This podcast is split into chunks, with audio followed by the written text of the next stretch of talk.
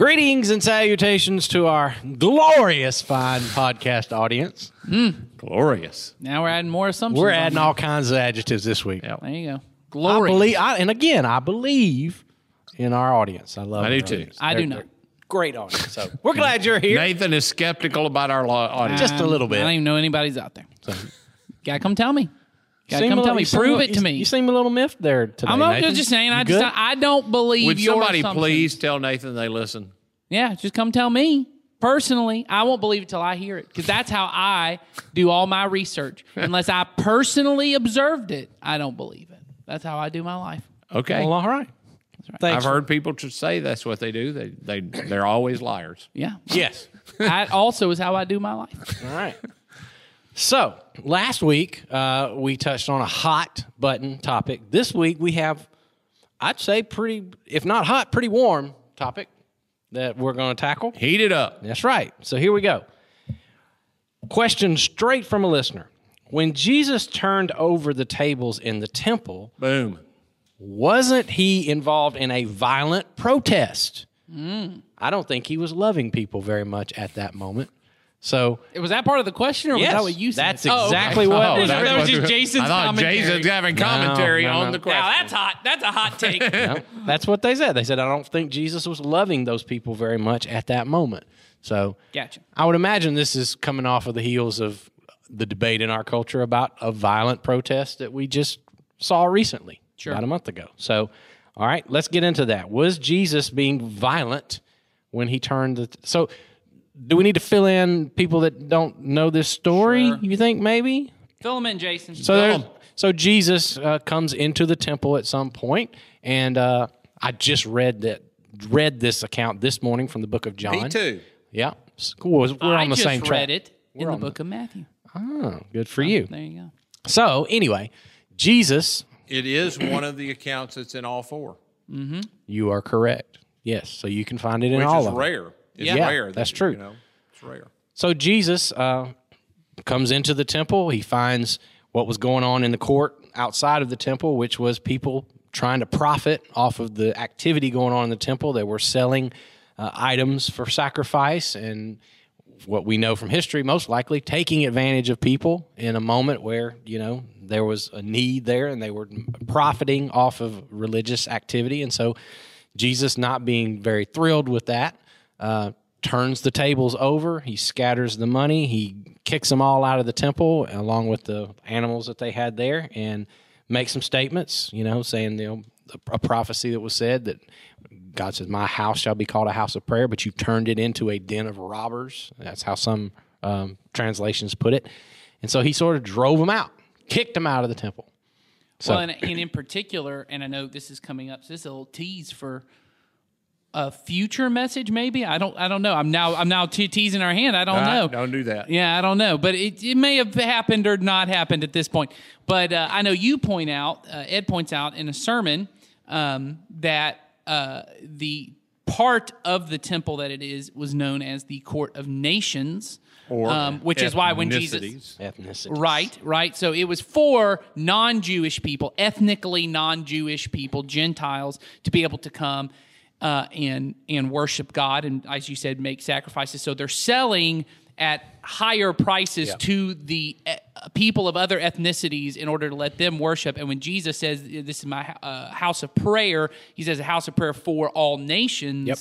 And so there's also that element that goes into what Jesus is doing here. There's a racial component and a religious component as well. All I, I think it's interesting, and, and I have also used this uh, in teaching, so I admit I have used it this way. And now I realize as I've gotten older, done better Bible study, uh, I've used it as an example of, hey, this is Jesus' anger, and righteous anger is one thing, and that kind of thing. But there, in none of the four accounts, does it mention an emotion.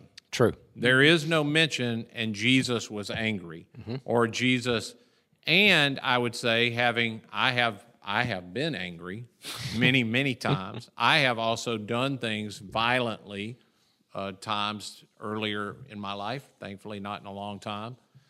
And there are reactions other people typically have to violence, and anger that don't appear in this account. Like, for instance, in the John account that you and I both read today, the people who are most affected by Jesus' protest of driving these out, the priests who are running the temple, Yep.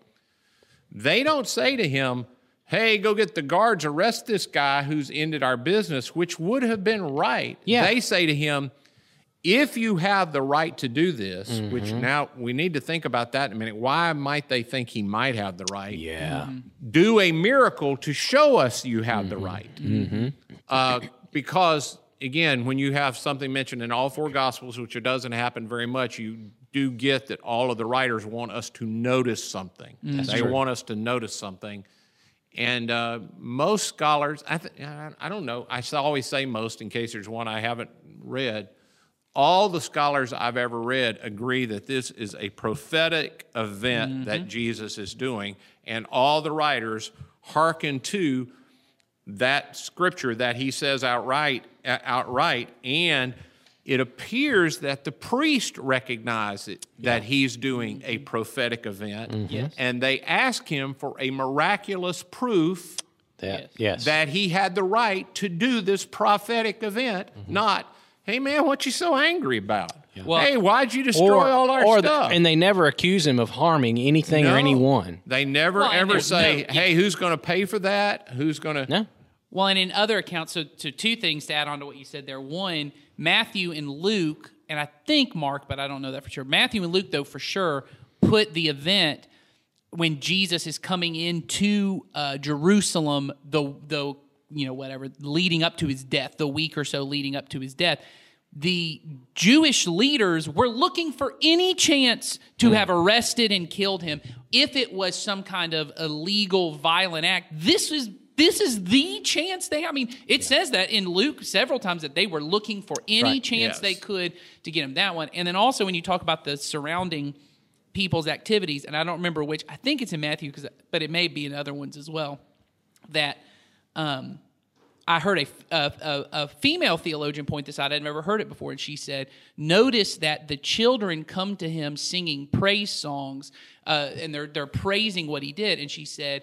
She goes, I've often heard a lot of male pastors talk about Jesus in this very kind of machismo, you know, angry. Mm-hmm. He's showing people who's boss.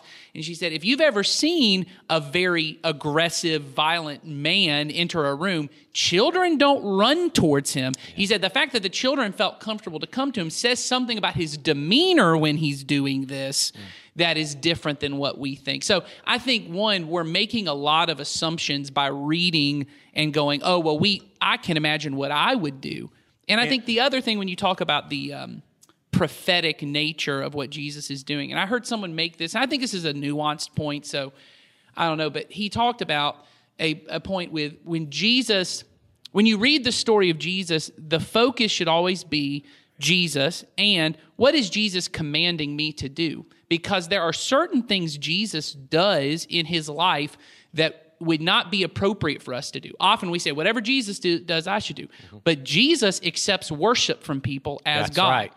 Well, I shouldn't do. No, I no. shouldn't accept worship as if I'm God. And it may be possible that in this role, and this gets. I don't want to get into this, but it, theologically, Jesus for has the role of prophet, priest, and king. This may be him taking his role as prophet, which means this isn't something that I'm meant. to. Jesus never does it, and then goes. Now, Mm. when you see wrong, go and do likewise. There are several times he says, "Go and do likewise." I'm not saying this is one of those. I'm Sure. saying, but it's possible that just because Jesus did this, when when the question comes to, because I know this isn't in the question, but it certainly seems sort of, is it then okay for other people, for Christians to engage Well, I, in? I, I take it probably this question came as a result of us saying about Eric Metaxas when somebody said we should shed the last drop of blood, and we said, hey, putting those together and Jesus wouldn't participate. I take it maybe it's coming in response to that. It might not be. And that this is, hey, here's an example of Jesus Right. doing what you said he wouldn't do.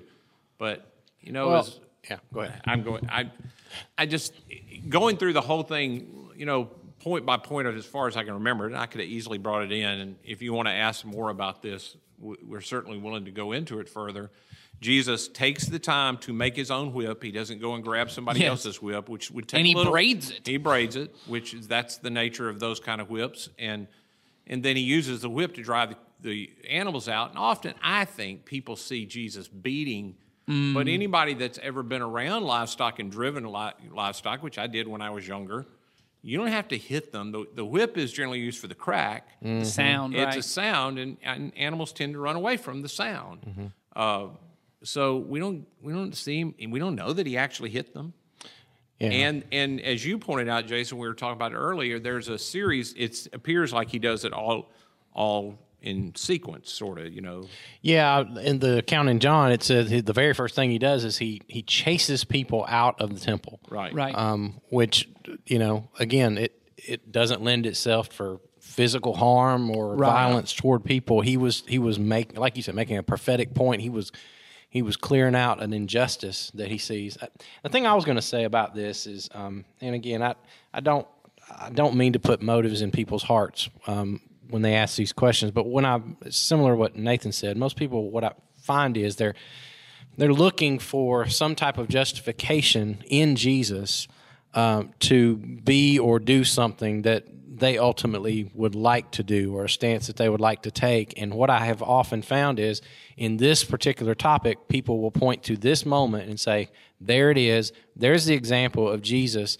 using violence in a righteous way to get his agenda done and therefore there's a way for me to do mm-hmm. violence in a righteous and and what i want to say to folks like that is if this is the only place you've got to point to jesus and and say that he is condoning violence you've got to also deal with all the other places in the life of jesus where he was offered a chance Yeah. to be violent in fact encouraged to do violence or to do coercion of people.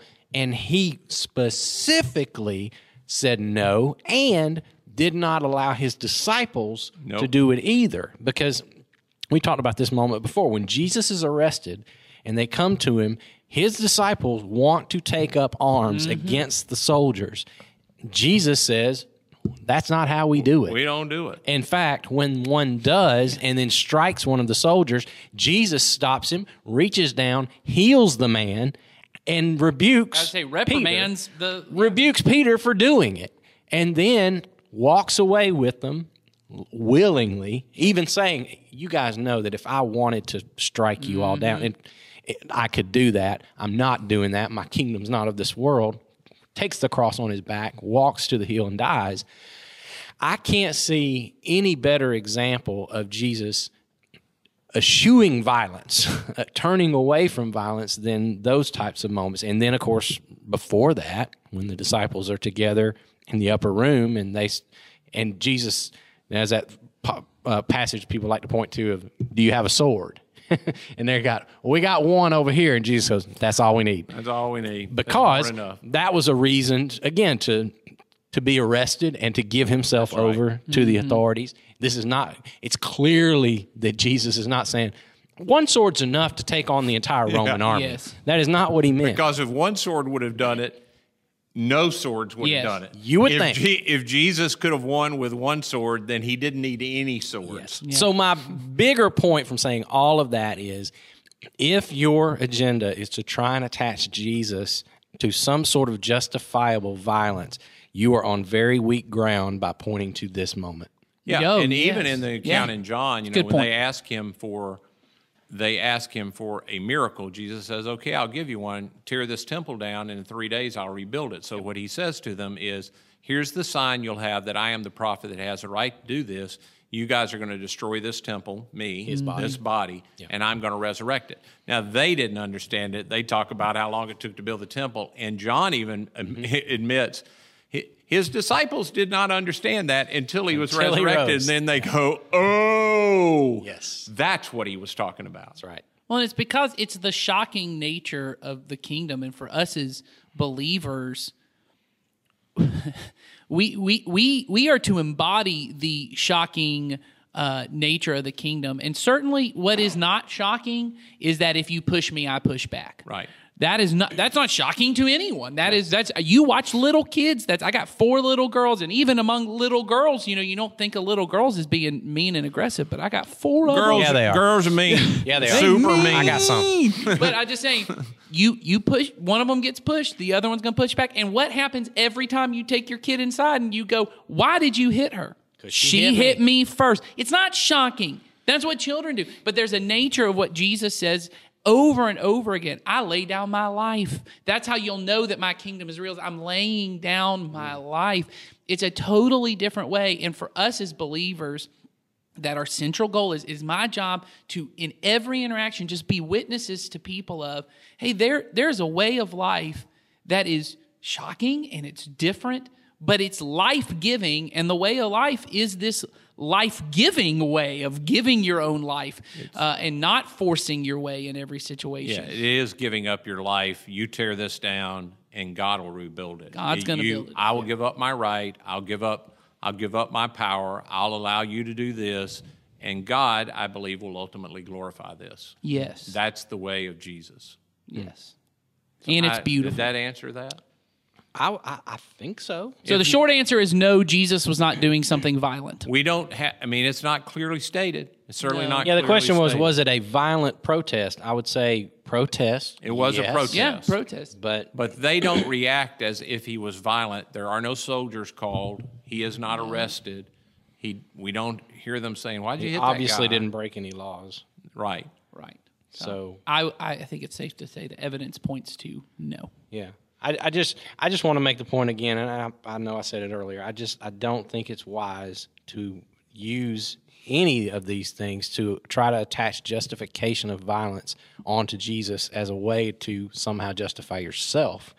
Certainly, when there are clear commands that contradict that idea, when Jesus Sure, says, sure. "Love your enemy and turn the I'm other gonna, cheek," I'm gonna leave you guys with an idea. Love your enemy. yeah, Oh, I think he meant if I need to. Yes. I don't yeah, or, have to. And and I, and we we've and there's this book that just got writ, written. Um, that is Jesus was Jesus really serious about the sermon? I don't know the title, but it, That's it. Was is- Jesus serious? Was yeah, Jesus- was Jesus really serious? And he takes the Sermon on the Mount, and that that statement when Jesus says "turn the other cheek," we have so allegorized Mm-hmm. that to the point where we say, "Well, he couldn't have meant that I'm just supposed to take violence without responding in kind."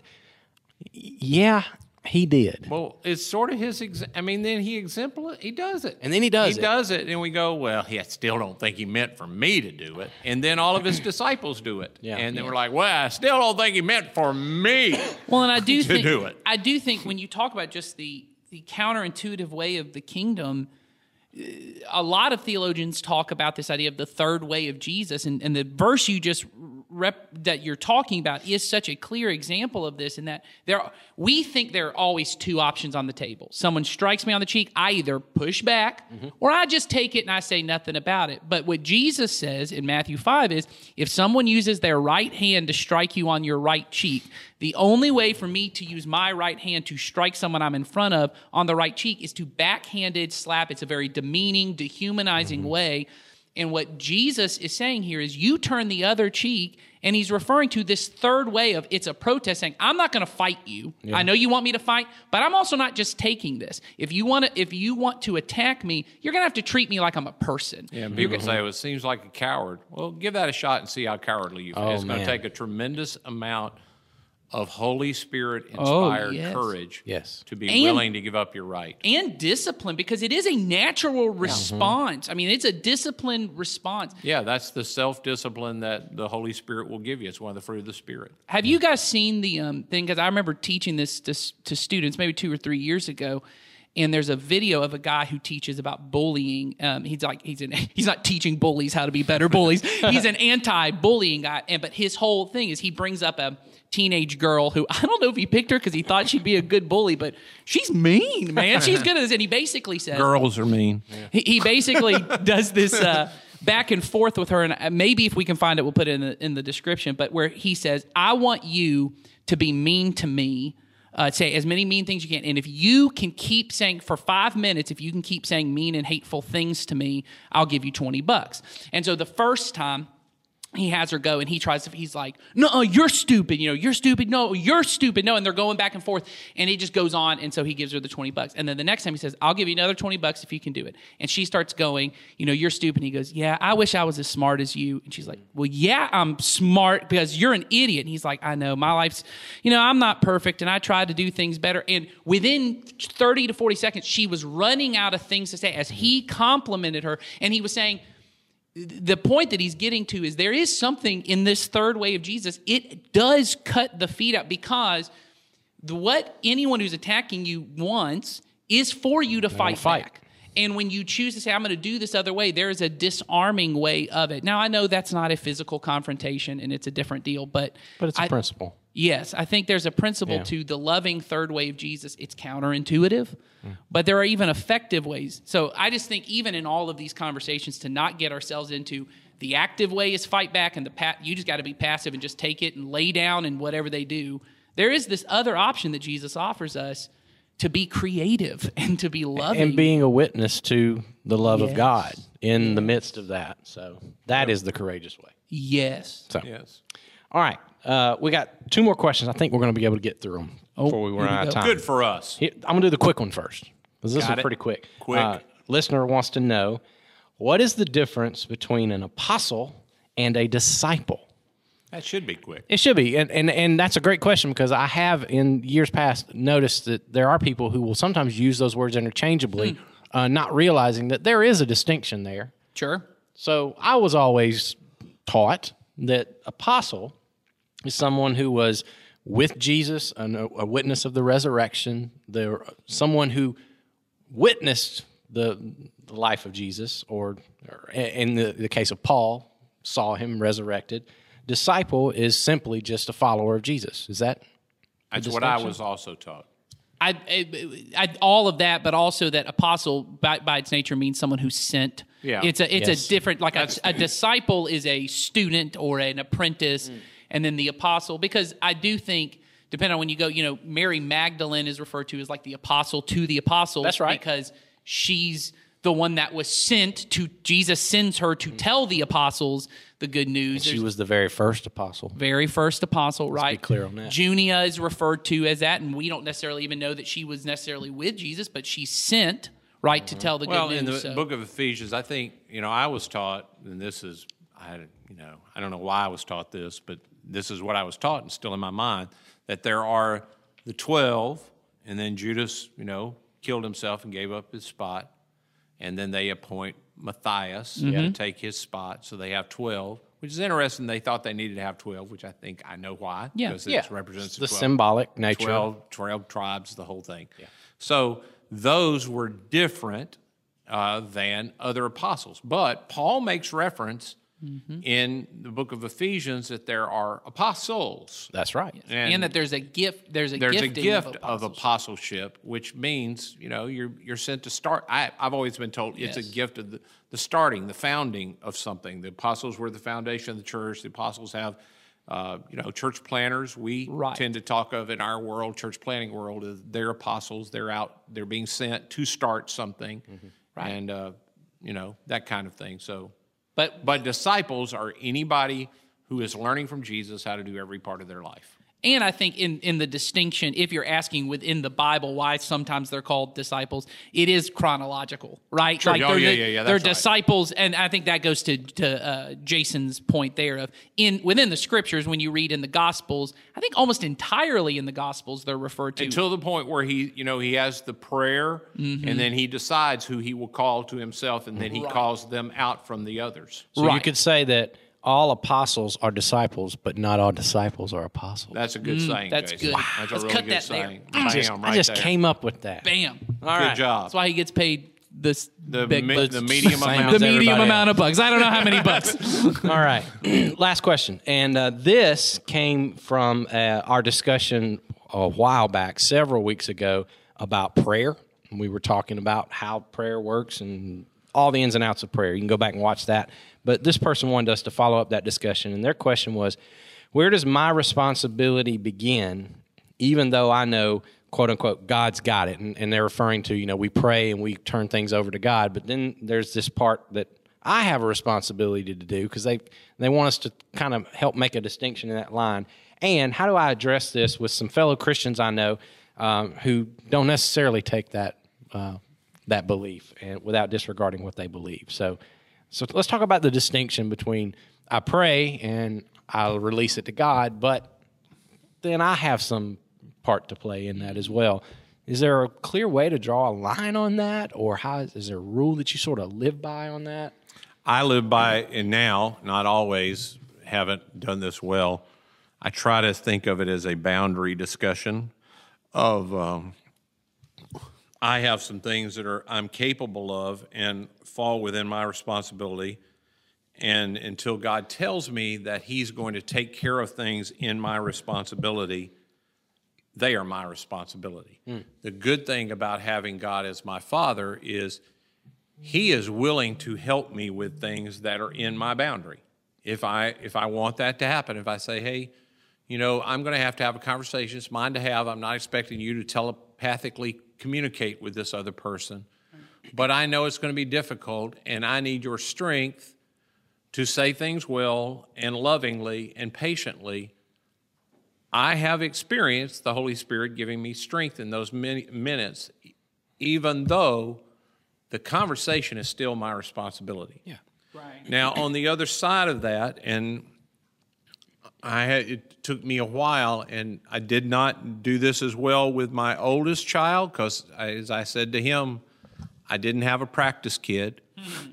and there is it. There's that thing of my responsibility and my child's responsibility, and God's involved in that. And there were times as a parent that I wanted to be able to pray things for my kid that God would make my kid do, mm. but God would have to override their responsibility. Yeah. Do you know what I'm saying? Yeah, I do. And so I eventually learned, my first child helped me learn that by me doing it poorly, that what I wanted to have was influence. I wanted to try to influence that, and that every time I tried to run over into their boundary, I lost influence. Yeah. And I can't make God do nothing. And what God has decided is He's decided He won't make us do mm-hmm. anything. So no matter how much I ask Him, I can't ask Him to make my kid do it. Now, that may not be what they're talking about. So finally in my life, and I was just talking about somebody this, yeah, I think last night in an email, I have the phrase I use is I try to offer my best advice to people and then I lovingly trust them to the Holy Spirit's care. Mm-hmm. I, I believe that before, before you become a follower of Christ, the Holy Spirit's at work on you. Jesus says He's the one that brings you to repentance. I believe once you're a follower of Christ, He works from the inside on you. So I can try my best and I can pray for the person to see how wise God is, how good His love is, and I'll try to influence, but my boundary stops at the edge of influence. I can't control. I think that's And I'm better at that than I used to be. Yeah. I think that's I think it's good. I think boundary is a good way to talk about it too. Um, I like that, so I'll I'll adopt that language too because that's what I do. I adopt, and so uh, uh, Nathan the adopter. So, Nathan uh, just adopted some children. yeah, We'd like three to girls celebrate that on the That's right. podcast. That's the adoption right. is final Big, for all of big the others around in the podcast all three of my land. girls are now adopted. Congratulations. I have also adopted though, though not legally. They, they I already had adopted them Yeah. All right. so uh, as as grandpa, There papa. you go. So, um, so I think with the boundary thing, uh, what's very helpful is our role in every situation is to learn how to ask well. Um, is is with God, I'm asking. There tends to be a way in prayer that I'm trying to uh, manipulate God and I'm trying to control God and I'm trying to move, maneuver Him, as you said. And I even think with influence, that's a good way of even, even seeing our relationship, not just with that, but with God. Is God allows me to influence Him. there are does. several occasions in the Bible where through prayer, God's having a conversation and he's like, He's like, okay, and someone comes back and they're like, well, what about this? Like, there's the one with Moses where God's just fed up. He's like, I'm gonna be, I'm gonna be done with this. And God's like, well, what if I can find 80 people that are, you know, good and godly? He's like, okay. And he's like, okay, what if I can find 50? And God's like, all right, I'm good with 50. He's like, what if I can find 10? And Gets God's them down like- to 10. Yeah, and God's like, oh, okay, fine. Turns out he couldn't find even those. Yeah, no. but God's like, sure, let's, you know, there's this influencing, asking kind of relationship. And with other people is the same. So when you ask about boundaries, is a good way of saying it is I have things I can control and I should control. Right? I should be in control of my behavior and my thoughts and my emotions and my words and those things that belong to me. But everything else is me asking, right? So with the little, there's a little catchphrase, and we have a business nearby here that the whole pandemic is saying, "Faith not fear, prayer not blah blah blah," and those little catchphrases. And what was there? Something about God's got. it. God's got it. Yeah, I have people say that to me too. I believe God has everything that God is supposed. To. He to got have. everything. and I Yes. totally trust that he. There's no balls dropping on God's side. Right. Often, I am trying to take balls that should be in my court and going, God, catch this, and he's like, Sure. not mine. Yeah. you know, and he might help me with it, Mm-hmm. but I can't give up my responsibility with a slogan of God's got it. If it's clearly in my boundary, now the downside of that is I can't convince Jason that something that is in my boundary also is in his boundary. Mm-hmm. Because Jason's a full functioning human being who has the right to be wrong. Well, and I think that's like I thank am you. as well. I think that even goes to the end of the question. Isn't it something at the end of the question about how do I respect their beliefs or Yeah, and, and I'll just say I, I I spoke to the person who sent us this question. Okay. and and apparently they have some people maybe in their family or some friends that theirs that that really are t- they'd like to take that approach is like, well, I prayed about it, God's got it, done. And his thing was, well, no, there is there is some responsibility that you and I and I would just say to you, um, you know, if if that really was how God had chosen to operate with the human race, then the Bible would basically be about four words long. Yeah. Because you know, you just you just oh God's got it, and then you just move on, and whatever happens happens. Apparently, obviously. uh, God is a God who longs to cooperate with his people Yeah. to accomplish his purposes in this world. We talk about it here all the time. It's it's a it's a it's a relationship that I have with him and so I do what's in my boundary and God provides the grace and the power and everything that I need to do that. And then what's so great about it is is when things begin to happen in this world, people will stand back and see through your weakness, God being strong, God gets God gets glory through that. That's how He's chosen to work with us because that's what love does, and the God you serve is love. That's right. Rather than just this omnip, you know, He is omnipotent, but just taking power over everything and every motive and everyone, and just making things happen by force. That's not the loving thing to do, and so therefore He's He's chosen partnership over uh, being a, a dictator. Well, And- and- which is why Jesus asked us to pray, His kingdom come, Your will be done on earth as it is in heaven. And the way that I love the way Dallas would pray that was, Dallas would always start with, you know, Your loving rule, may it be done first in me. So mm-hmm. in my boundary, help me to make sure your kingdom is being done in my boundaries. And then I want to try to help bring that into all the boundaries that are mm-hmm. on the earth. But I don't have the capability to enforce that.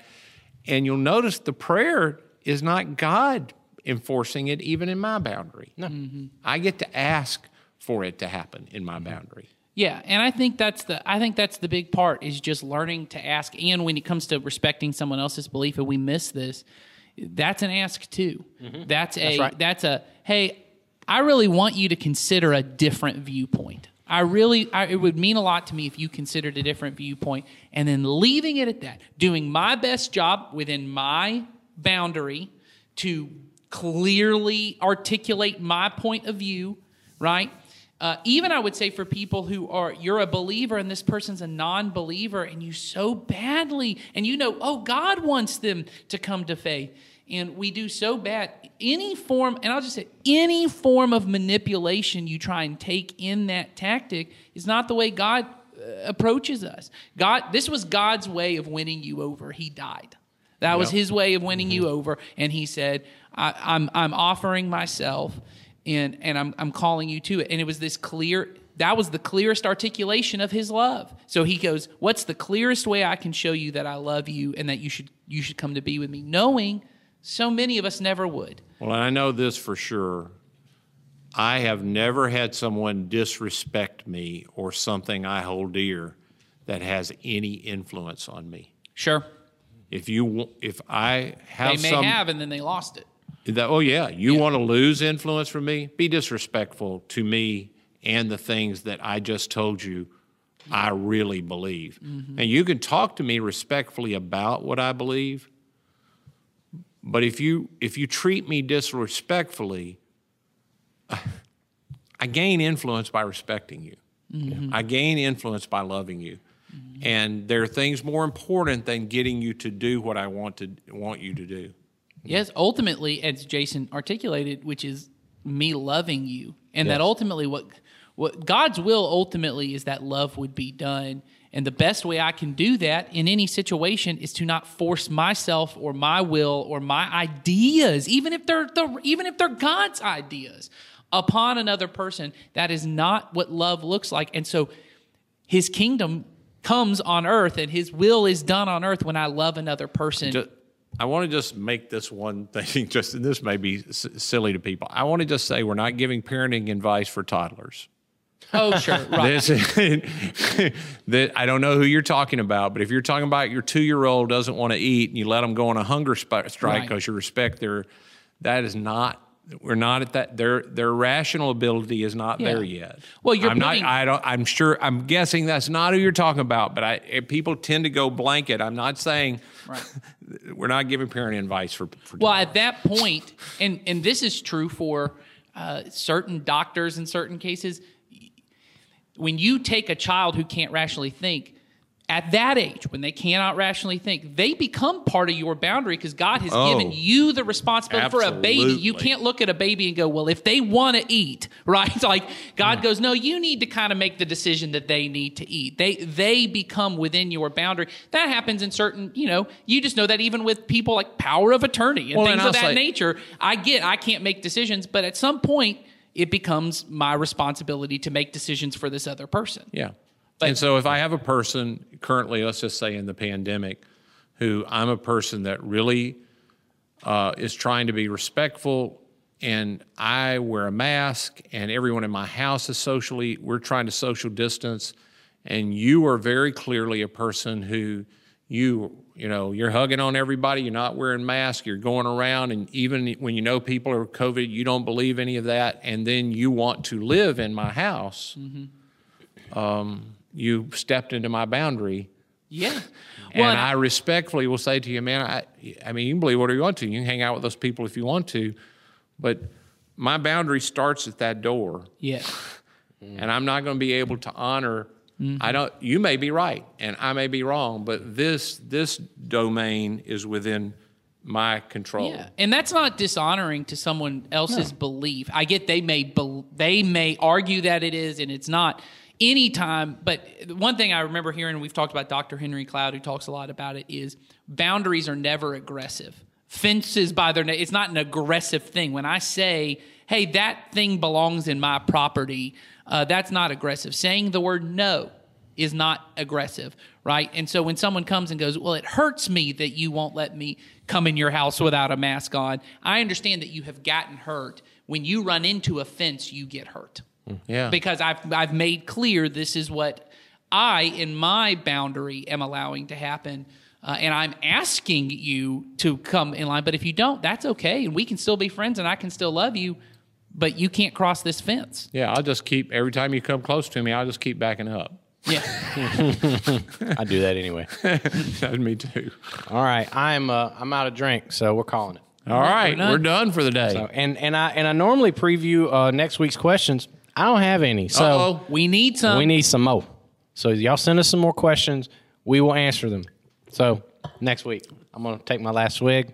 We'll see y'all next time. Bye.